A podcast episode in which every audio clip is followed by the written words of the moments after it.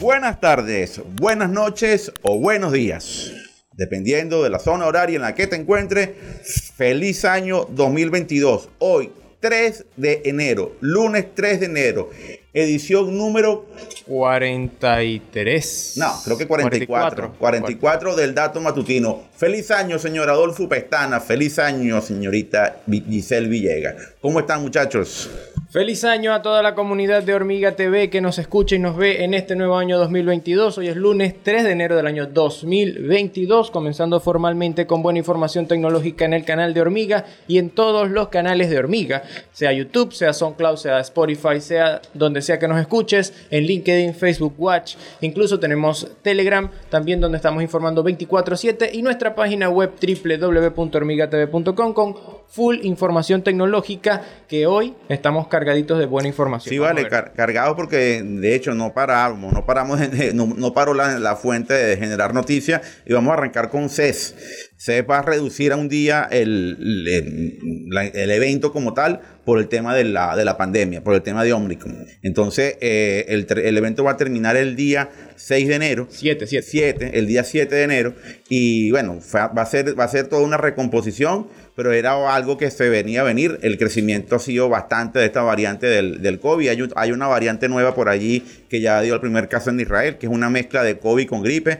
Eh, eso no coronavirus. Y eso es parte de las cosas que hay que entender para que el, que, que el, que el caos sea pues por lo menos bien canalizado. Aquí en Venezuela vamos a volver al 7 sobre 7, 7 días con, el mercado regular y siete días con el mercado con restricciones. Son las medidas que se toman acá para eh, controlar la expansión de la, del, virus y que arranca otro año como que activo, señor Petana. Arrancó el COVID activo en el COVID activo el año. Sí, vale, ¿no? sí. Bueno, ahí ya cada, cada país irá tomando las medidas pero era, es uno de los temas que va a ser importante en el primer semestre. Yo creo que el primer semestre del año va a ser un tema que no va a bajar el ritmo informativo porque no, no le veo, quizás después del primer semestre sí la cuestión baje, digamos amén, y que sea así, para que tengamos verdaderamente ya normalidad. Es necesario que volvamos a la normalidad. Pero vamos con noticias. Y, creo que hay una noticia importantísima, más allá de la noticia de la reducción de días del CES. Recuerden que vamos a tener presencia en Las Vegas con Ingrid, que ya debe estar saliendo mañana rumbo a Las Vegas. Nos irá comentando cómo está el tema de los aviones, porque hay, mucha, hay muchos vuelos cancelados. Eh, eh, hay demasiado revuelo en este mes de enero en los Estados Unidos. Y vamos a ver, obviamente, cómo de, viva voz de Ingrid cómo están las cosas allá en, allá en Estados Unidos. Okay. Otro dato importantísimo, Petana, quise arrancar porque creo que es una, gran, una gran noticia para Apple en su estrategia que lleva ya aproximadamente 10 años de apostar, apostar, apostar por el mercado chino para lograr ser líder en ventas en el mercado chino.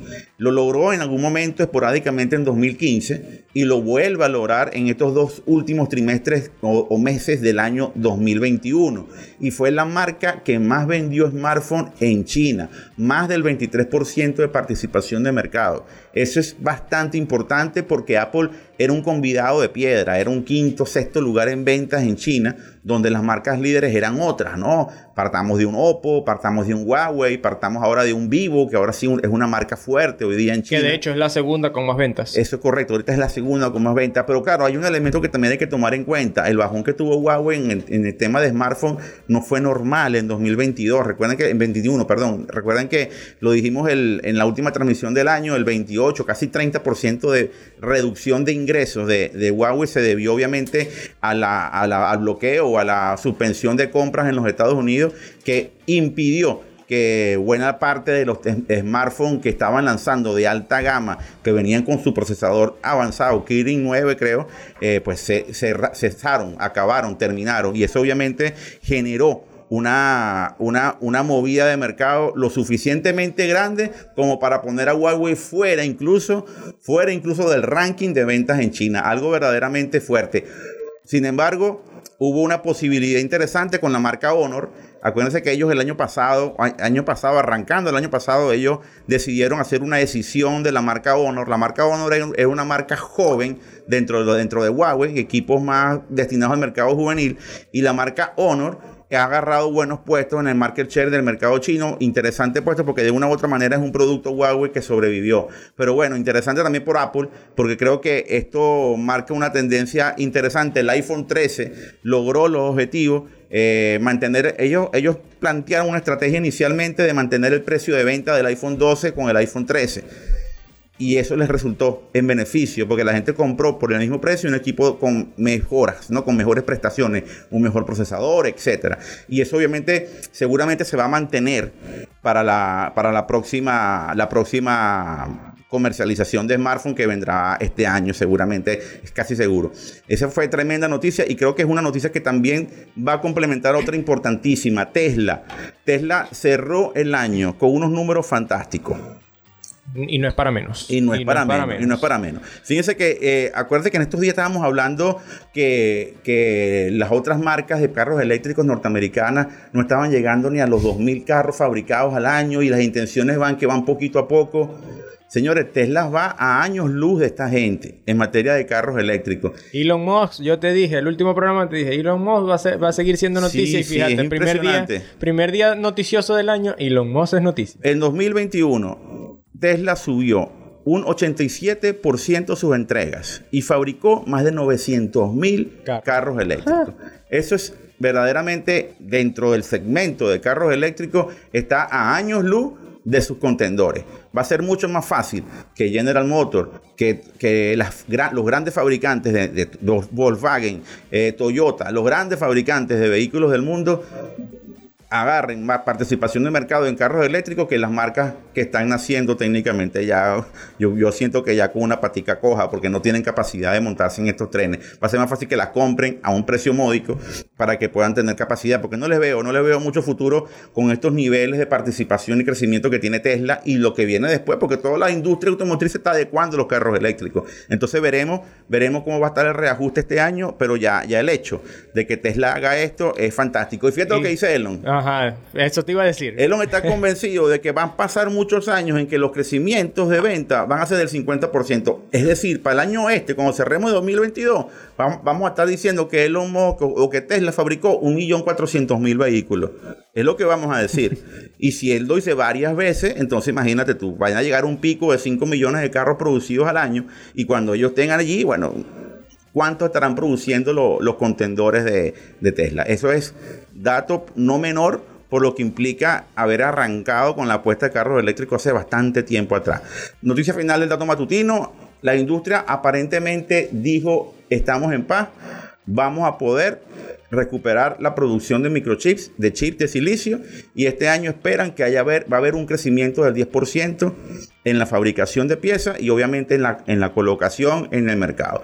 Me parece un dato no menor, interesante e importante. Vamos a ver qué, trae la pandemia también, porque la pandemia está, como dijimos, o sea, ya, ya desajustó el CES y está desajustando varias cositas. Pero yo creo, yo creo que hay elementos que también la gente entendió ahorita que no había entendido anteriormente con relación al tema de la producción. Si hay algo que no puede pasar es que te pares la, eh, la producción porque mira el caos que generas posteriormente, generas un caos mucho más grande. Yo no creo que por más que Omicron crezca o vengan otras variantes o, no se controle plenamente la pandemia, ojalá que se logre hacer, no se controle plenamente la pandemia este año, yo no creo que los niveles de producción van a bajar al ritmo que bajaron en 2020. Lo dificulto, no bajaron en 2021, dificulto que en 2022 bajen, eh, lo que hay que tener un poquitico de calma, ecuanimidad, entender que obviamente no es lo mismo ir a un CES donde hay 60 mil, 70 mil, 80 mil, 100 mil personas reunidas en un espacio pequeño a fabricar chips. Eh, es diferente. Las condiciones son totalmente distintas. Entonces, ese es el tipo de, de temas que tenemos que nosotros analizar. Creo que va a ser un gran año porque estamos viendo cómo la industria está haciendo las adecuaciones. Y, señor Pestana, por este lado no hay más nada que decir. No sé qué tenga que decir usted. ¿Cuándo va a arrancar con su sección, caballero? Bueno. No, no, ya me lo dijiste todo con ese bueno. No se olviden, familia, que la información es poder. Y nosotros aquí, en Hormiga TV, queremos que Giselle Villegas. Queremos que tú tengas el poder. Así me gusta, Giselle. Hasta mañana.